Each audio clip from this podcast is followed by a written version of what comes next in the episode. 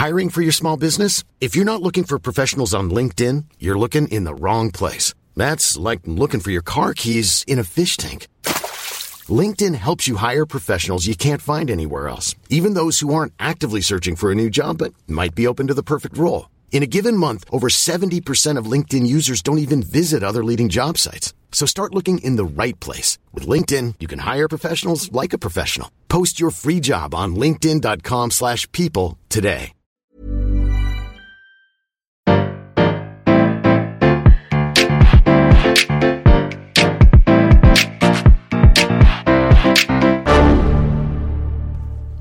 Bonjour, vous avez choisi la réponse D. Mais d'abord, écoutez la question.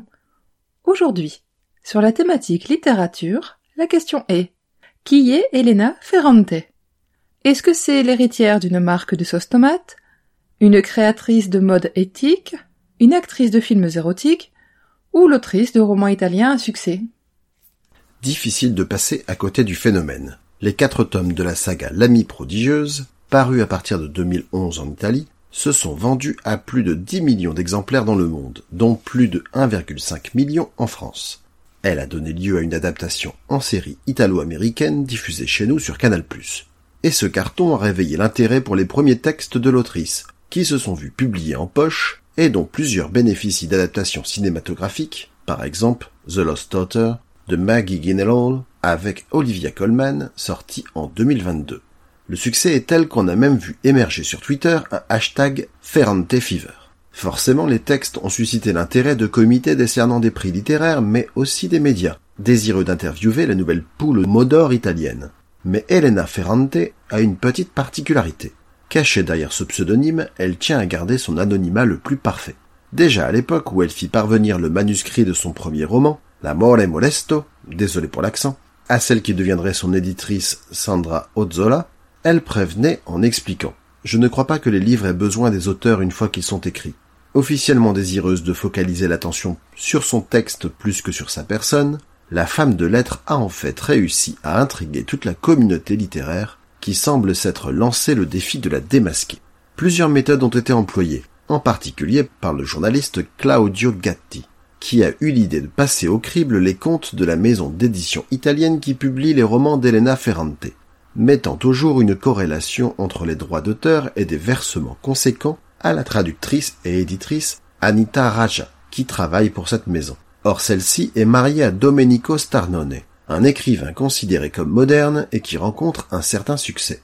À une époque, l'idée d'une collaboration entre les deux est envisagée, mais l'université de Padoue mène un gros travail d'investigation stylistique, croisant neuf méthodes d'analyse pour aboutir à la conclusion d'une seule plume.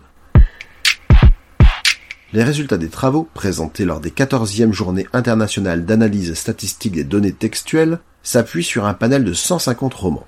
Un travail algorithmique a comparé selon la méthode dite de la distance intertextuelle des textes deux par deux afin d'observer le degré de similitude du vocabulaire. Ces recherches ont permis de pointer du doigt la très grande proximité entre les textes d'Elena Ferrante et ceux de Domenico Starnone, dont les romans les plus récents publiés en son propre nom paraissent comme contaminés par le style de l'autrice derrière laquelle il est supposé se cacher. Le couple Raja-Starnone n'a jamais confirmé ni démenti l'hypothèse, laissant planer le mystère.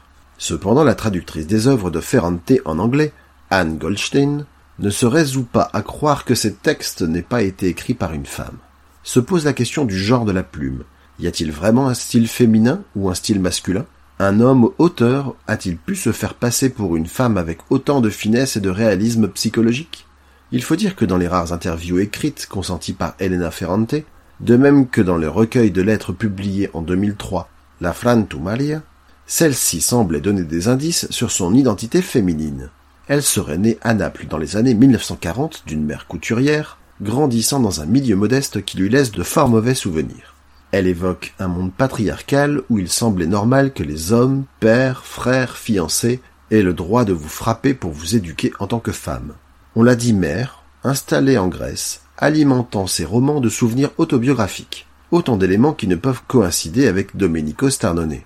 Mais si derrière ces fictions mettant en scène des personnages féminins complexes et torturés, se cachait un degré de fiction supplémentaire brillamment tenu depuis des années.